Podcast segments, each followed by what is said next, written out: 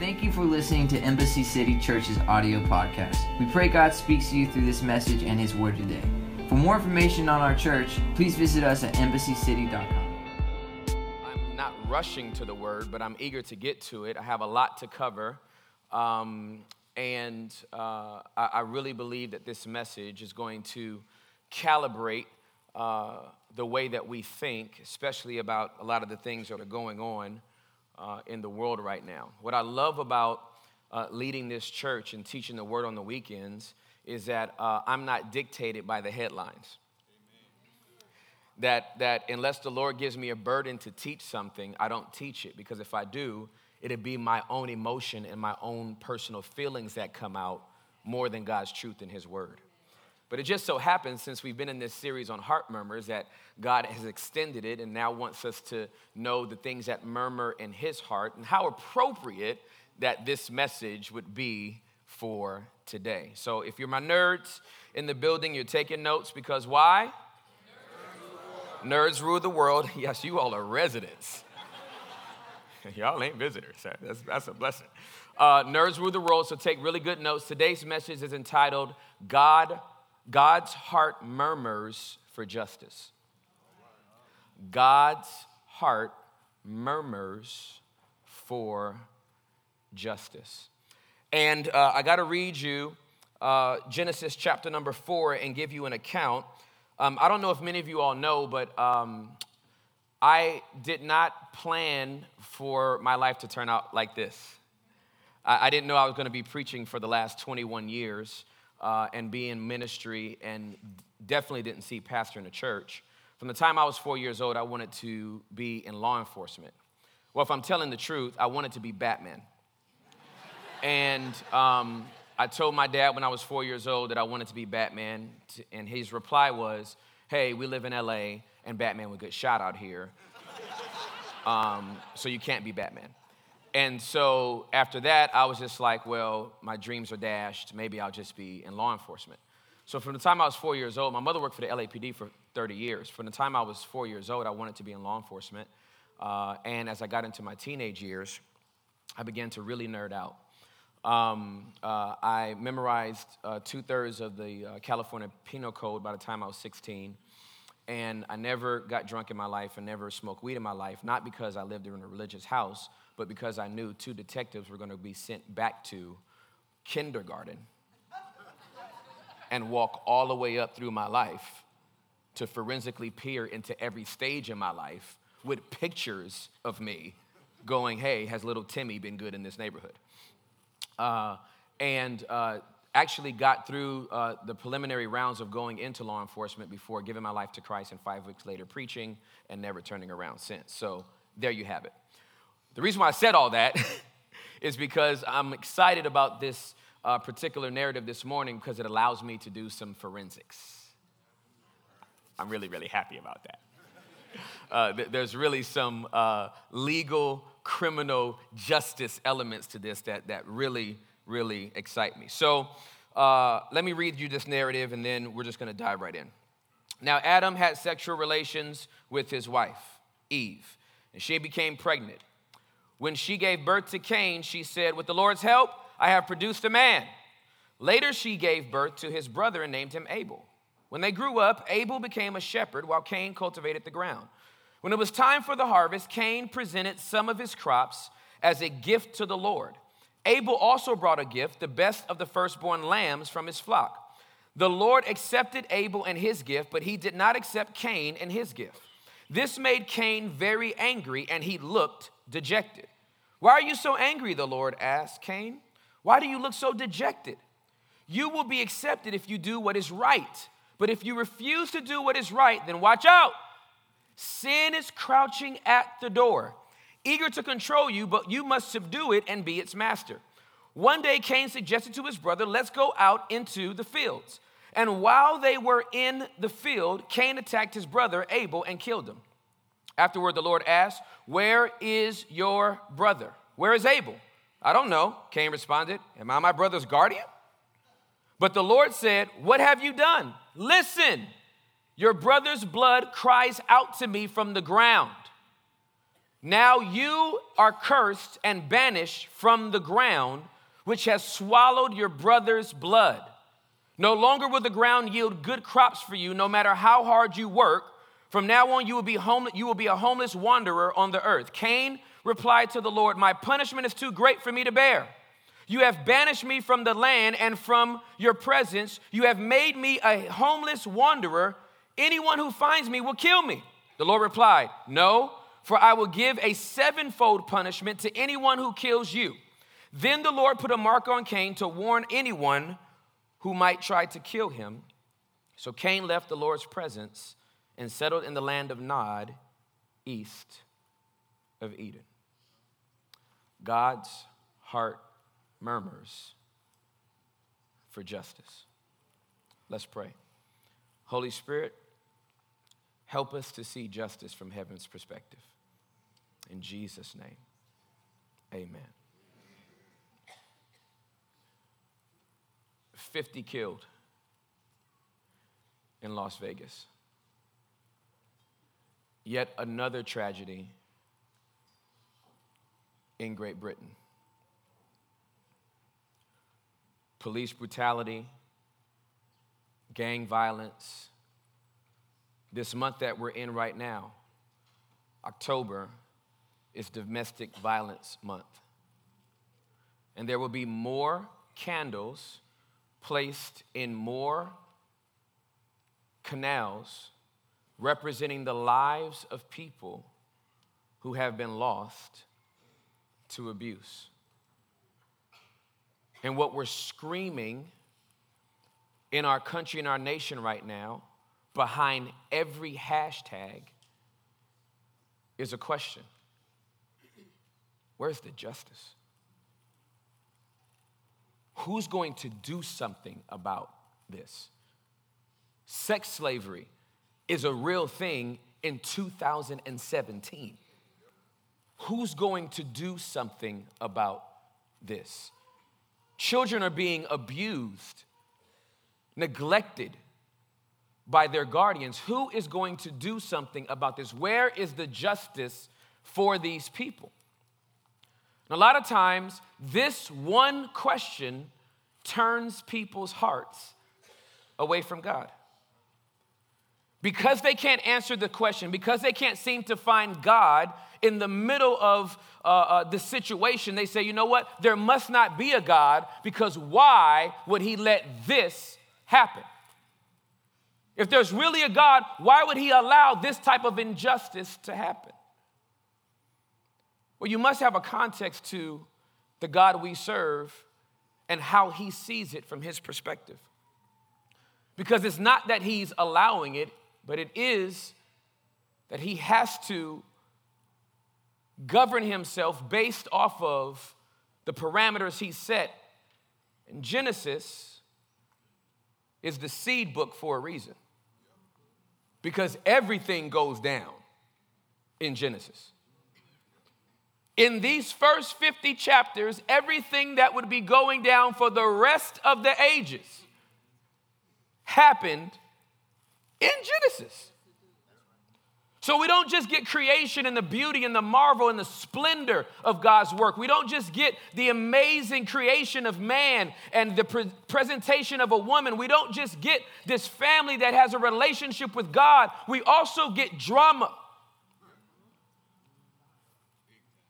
We also get failure. We also get human frailty, and it doesn't take long. I would have liked it a little bit better if we could have had like maybe six or seven or eight or maybe ten chapters of, of the enjoyment of Eden. Adam made like little sh- sculptures out of the shrubs, and Eve found some shiplap and flipped a house. That would have been great. Like if maybe for ten chapters we could have saw how like they really enjoyed it. How do you screw it up by the third chapter? It's like, wow, he made the stars and the earth and the land and the water and the mammals and the fish and, and the birds and the cattle. And he made man and he made woman. They found each other. It was amazing. Then there was a serpent. Then they was jacked up. It's not even at the end of chapter three that it happens. It happens in the beginning. But what happens in chapter number three is disobedience. What happens in chapter four is murder. The way God responds to Adam and Eve in chapter number three is as a father, responding as any parent would to a disobedient child. But ladies and gentlemen, in one chapter, God has to go from father to judge. Because he's not dealing with disobedience, he's dealing with a criminal act. In Genesis chapter number three, they take a bite of the forbidden fruit. They hear God walking in the cool of the day, an anthropomorphic term, to just try to get our minds around God's being and his sovereignty and his deity. He responds to them and he asks them a question. Hey, where are you? It's a rhetorical question. He's not trying to find them. He's given them an opportunity to find themselves.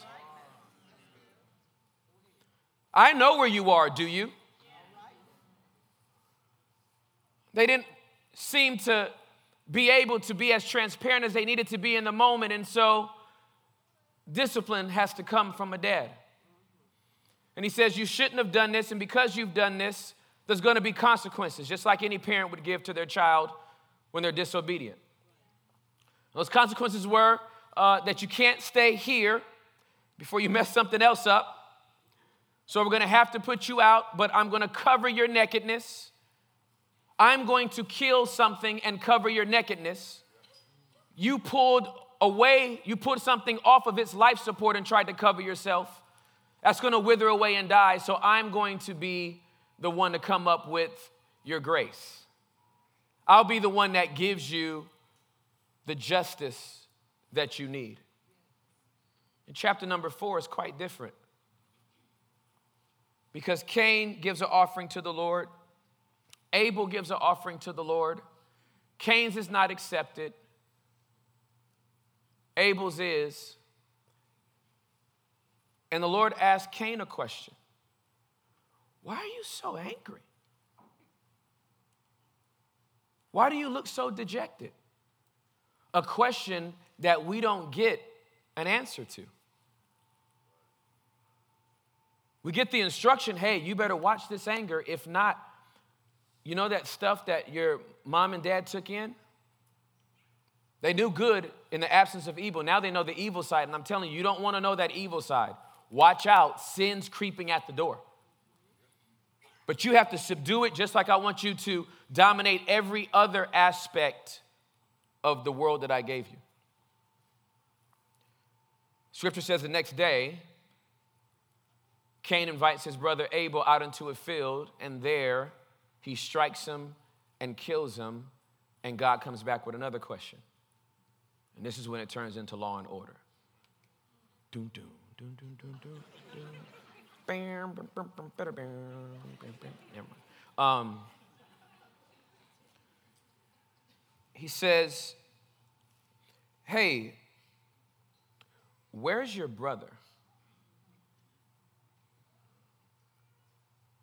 And Cain's response is the seminal moment of all injustice that would ever be done for the rest of humanity.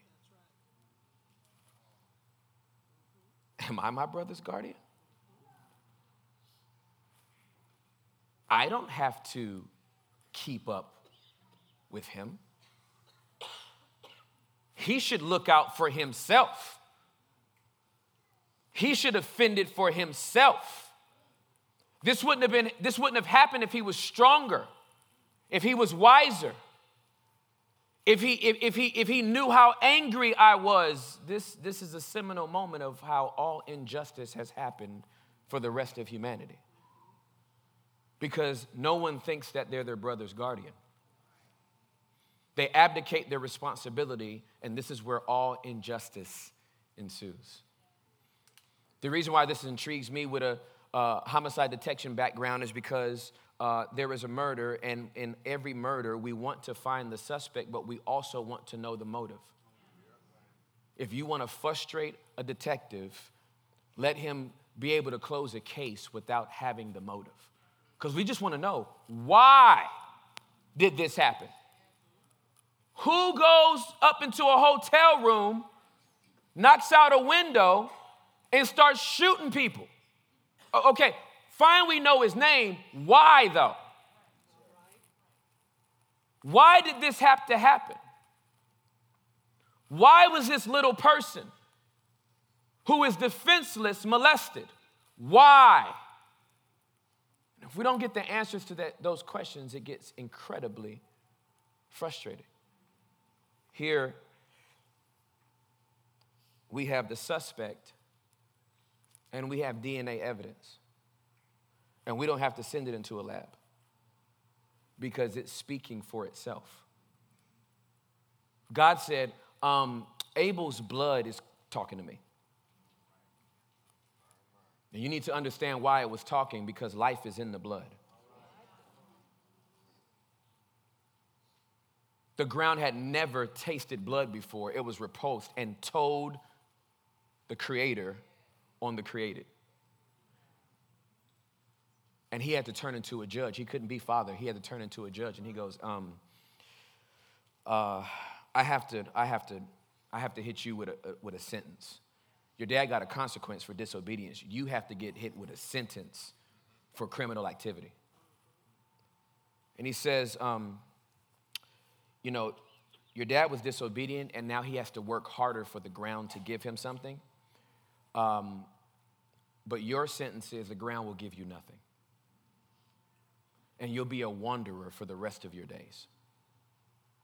Cain makes an appeal to the judge and says, my sentence is too harsh for me. Someone's going to kill me. He said, nope. If someone kills you, I'll give a sevenfold punishment to that person. Here is the judge passing a judgment and still showing grace when he passes the judgment. He says, uh, I'm going to give you a mark, and that mark will indicate to anybody else that they cannot harm you. So let me give you two things about injustice, about injustice that I want you to write down, okay? Point number one, all injustice starts with anger.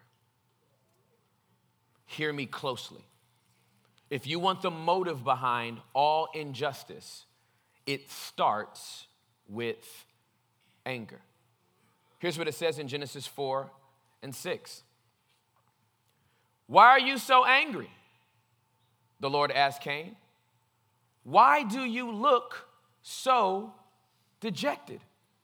He asked him this question because he knows that he got angry, and he knows what anger is going to lead to. It's going to lead to an injustice. If you want to know the motive behind all injustice, it is anger. It's not hurt, it's not shame, it's not embarrassment, it's anger. Anger that you didn't get something that you wanted when you wanted it. Anger that you've been wronged or unfairly treated. Anger about something causes someone to act injustice or give injustice to someone else. Here's what it says in Ephesians chapter number four. And don't sin by letting anger control you. Don't let the sun go down while you are still angry. For anger gives a foothold to the devil. Hear me. Let, let's go back to the crime scene in Genesis four. God asked him a question. Why are you so angry? Why are you dejected? If you do what is right, you'll be accepted. If you don't do what is right, you better watch out, because sin is lying at the door, but you must subdue it. You cannot let it subdue you. We don't get a response from Cain, which lets us know he started to sit in his anger. And then scripture lets us know one day which means this is a different day than God asked him about his anger, which means he was sitting in it. You know what happens when you sit in your anger and you let the sun go down on your anger? You start being counseled by Satan. There's a conversation going on in your head, and it's not with the Holy Spirit. You lay in the bed, or you're sitting down, and you start to stew in that anger, and here's what the enemy starts telling you. Can you believe? Can you believe what they said to you? This happens in more marriages than anyone sitting next to their spouse wants to admit right now. Did you hear the tone that they told you to wash some dishes in? I know you ain't gonna wash some dishes with them telling you like that. They better come correct. You don't tell me to wash these dishes. They did, and they did it last week too. Remember what they did last week? And then remember when you told them to go to the store, all you wanted was chips. All you said was, pick me up some chips. And they forgot your chips. And then remember, before you got married, before y'all got married, you remember that one time y'all went on that date? And he ate off your plate? And you don't like anybody to eat off your plate? And then do you remember that one time when he was talking to his ex-girlfriend? And you told him, wait a minute, we, we were over here with dishes. But that demonic counsel got you five years back bringing all of it into evidence. Because when you're being counseled by Satan, he wants you to stew in the anger so he can get you to a point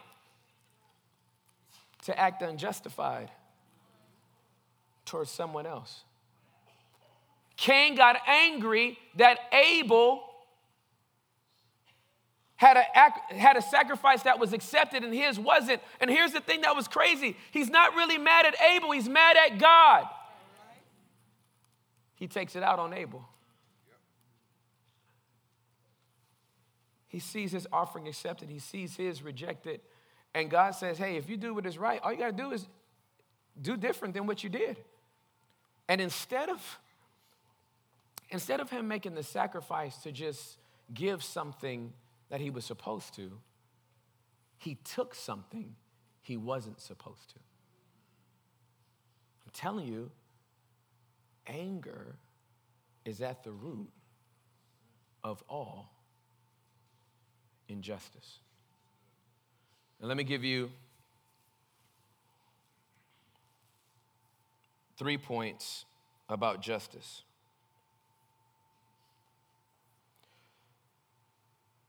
Point number one, write this down. God is for justice.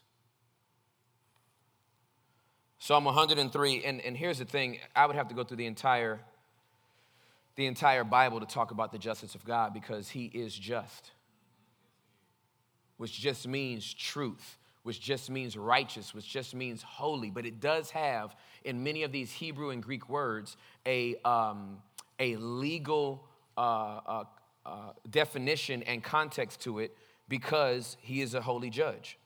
The Lord gives righteousness and justice to all who are treated unfairly.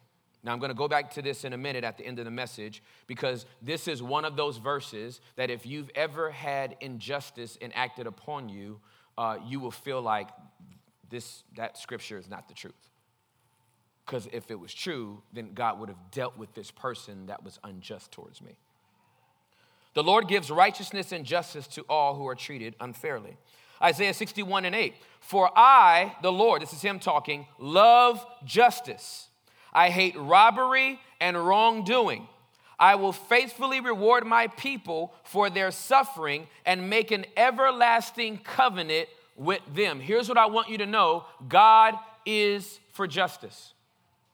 And there is nothing that is going on now that was going on then that escapes God's eye or his heart. Because his heart murmurs for justice. There is a heart-breaking, heart-wrenching that goes on in God every single time a situation like this happens. It happened in Genesis four, and it's happened throughout the rest of Scripture, and it's happened throughout the rest of humanity, and it breaks God's heart like it was the first time, every time, because his heart is for ju- for justice. Point number two, write this down. God wants us to be for justice. Got to remember the seminal moment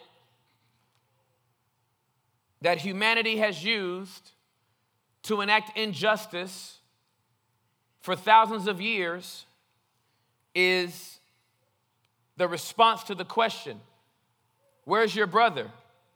And the answer being, am I my brother's keeper? I don't have to look out for him. They need to look out for themselves. It's survival of the fittest. It's kill or be killed. It's me or you. If it comes down to me or you, one of us got to go. It's not going to be me.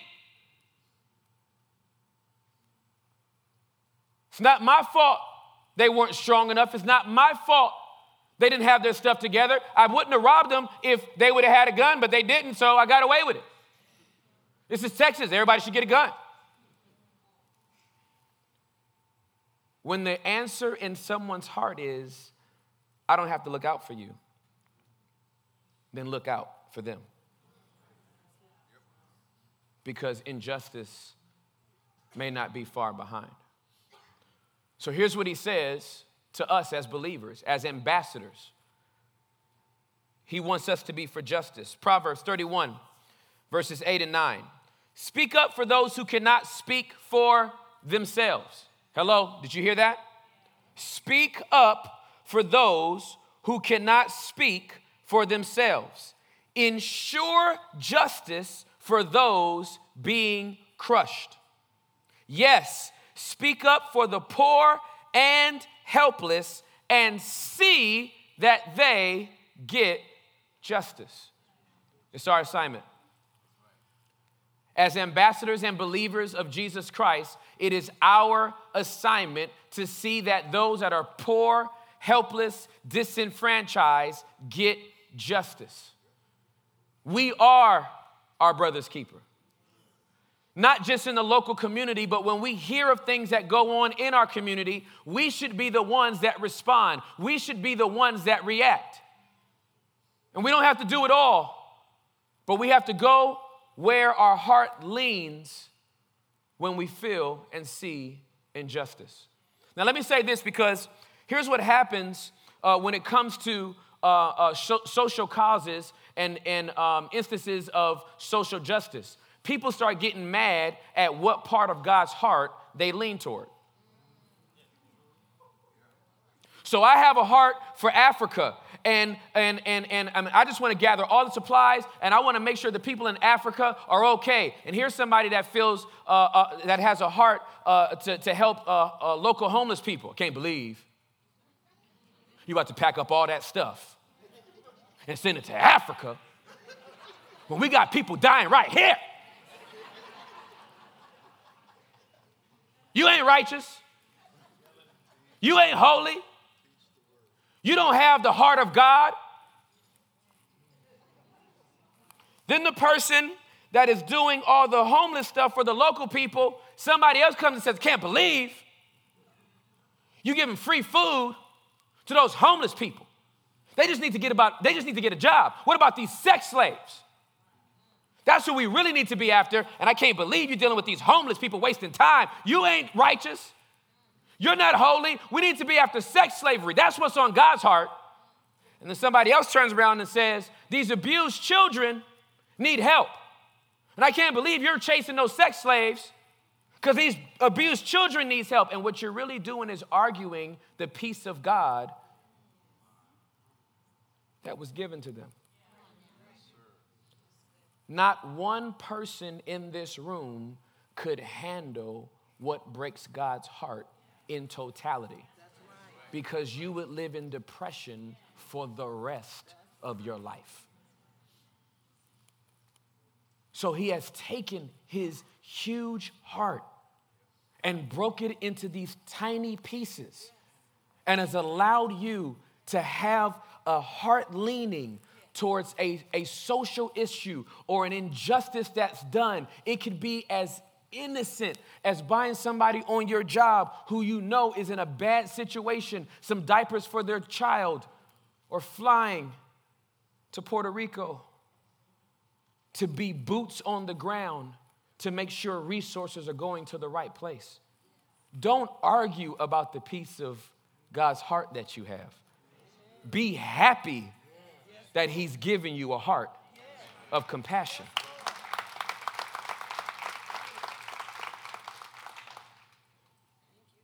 We've partnered with uh, the Irving Police Department, the chief of police. I sit on a board with him. He exposed us to two of the programs, and the program that we as Embassy City Church are helping with is the Family Advocacy Program. The Family Advocacy Program uh, is designed to help people in the Irving community uh, that are products of child abuse and domestic violence. They need as much prayer, spiritual counseling, and resources as you can possibly imagine. Because if a child has not been uh, abused, or someone has not been uh, uh, taken advantage of, they don't even see them. So every case they take is a case where they have people that have been broken. That's where my heart leans. Many of you all know my story, and I'm going to share some more in a minute about me being molested when I was eight years old. This is something that was traumatic to me, but also has broken the heart of God, and I want to see justice for these kids. So wherever his heart leans in you towards, don't judge someone else because it may lean a different way. We are all his ambassadors, and I think through us all, we could probably cover a large area that is on God's heart. Point number three, write this down. We did it to Jesus. Pay attention to this. But when the Son of Man comes in his glory, Matthew twenty-five, verses thirty-one through forty-six. But when the Son of Man comes in his glory and all the angels with him, then he will sit upon his glorious throne. All the nations will be gathered in his presence, and he will separate the people as a shepherd separates the sheep from the goats. He will place the sheep at his right hand and the goats at his left. Then the king will say to those on his right, "Come, you who are blessed by my Father, inherit the kingdom prepared for you from the creation of the world. For I was hungry and you fed me. I was thirsty and you gave me a drink. I was a stranger and you invited me into your home. I was naked and you gave me clothing. I was sick and you cared for me. I was in prison and you visited me." Then these righteous ones will reply, "Lord, when did we ever see you hungry and feed you, or thirsty and give you something to drink, or a stranger and show you hospitality, or naked and give you clothing? When did we ever see you sick or in prison and visit you?" And the king will say, "I tell you the truth. When you did it to one of the least of these, my brothers and sisters, you were doing it to me." Does this sound redemptive of what happened in Genesis four? Am I my brother's keeper? Yes, we are. Then the king will turn to those on the left and say, "Away with you, you cursed ones, into the eternal fire prepared for the devil and his demons. For I was hungry and you didn't feed me. I was thirsty and you didn't give me a drink. I was a stranger and you didn't invite me into your home. I was naked and you didn't give me clothing. I was sick and in prison and you didn't visit me." Then they will reply, "Lord, when did we ever see you hungry or thirsty or a stranger or naked or sick or in prison and, and not help you?" And he will answer, "I tell you the truth, when you refused to help." This is a strong word. It's not that you couldn't help. Because sometimes, have you ever been in a situation where Uh, someone comes up to you and say, "Hey, man, can you spare some change?" And you legitimately don't have anything. I have I have nothing on me. There's no A T M around. I'm, I'm so sorry. I, I couldn't help you in that moment. No, this is something completely different. Refuse. That's a choice. When you refused to help the least of these my brothers and sisters, you were refusing to help me. They will go away into eternal punishment, but the righteous will go into eternal life. What we do for people, we do to Jesus. When we help the homeless and the helpless, the poor, the disenfranchised, the forgotten, we are doing it to Jesus. But some may ask the same question. Where was God when the Vegas shootings were happening? Where was God on nine eleven? Where was God when I got abused? Where was God when my family member was murdered? Don't have an answer to that question, and I don't believe in God because he doesn't show up when you need him to. I was in a counseling session one day, because I don't know if you know this or not, but pain has a funny way of lingering. I mean, even if it's a natural pain, it has a funny way of lingering. And in certain situations, uh, even though it's an old wound, it can flare up. Anybody ever had a surgery of some kind, and when the weather gets cold outside, your ligaments, your muscles start getting tense up, and you're like, man, I, uh, th- th- this environment is causing this old wound. The surgery is eight or nine years old, but I'm still feeling the effects of it. And so I didn't just go to an altar call for the, tr- the, the, the, the traumatic events in my life as it related to the molestation. Uh, and I didn't just go to one or two counseling sessions. Uh, I have ongoing counseling. Like sometimes I'm gonna bring my counselors in here and just let you thank them personally. And like you should hug them and kiss them and like give them like, you know, gift cards because they're the reason why I'm not crazy. So you have specifically benefited from me going to counseling. um, but I was in a counseling session. My counselor said to me, he said, hey, um,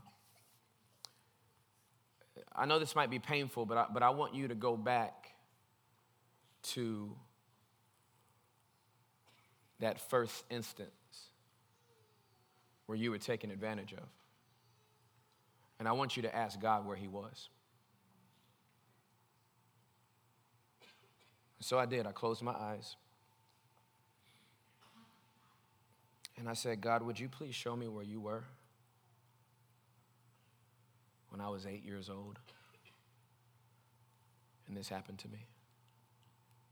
And in my mind's eye, it was so vivid, I saw Jesus standing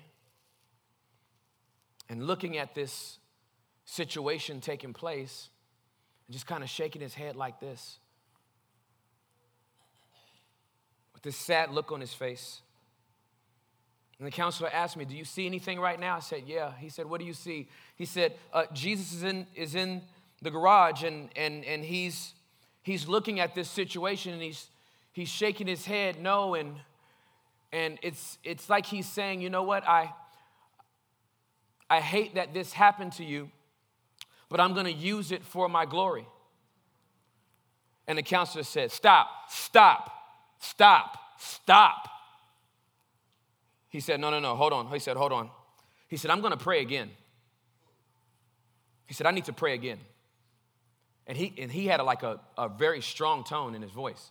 He said, God the Father, God, creator of the universe, Father of Tim, would you show Tim where you were when this was happening to you? He said, close your eyes. Close my eyes. This is no lie. Like I would. Um, that figure that was Jesus turned into a demonic spirit. It had transformed itself, trying to act like it was Jesus. And I looked at that demonic figure And when I turned around to look at what was happening to me, it wasn't me. It was Jesus.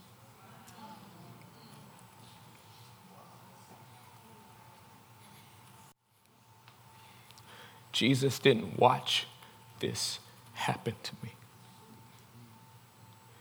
He was with me when it happened to me.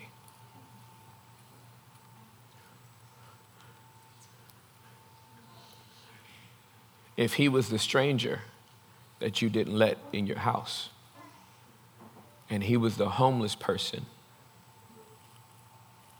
that you didn't give any food to, if he was the poor person that you didn't give any money to, then he was the child that was molested. He was the cousin that was murdered. He was you. He didn't just take on the sins you committed. He actually took on the sins that were committed on you. So where was God? He's with you.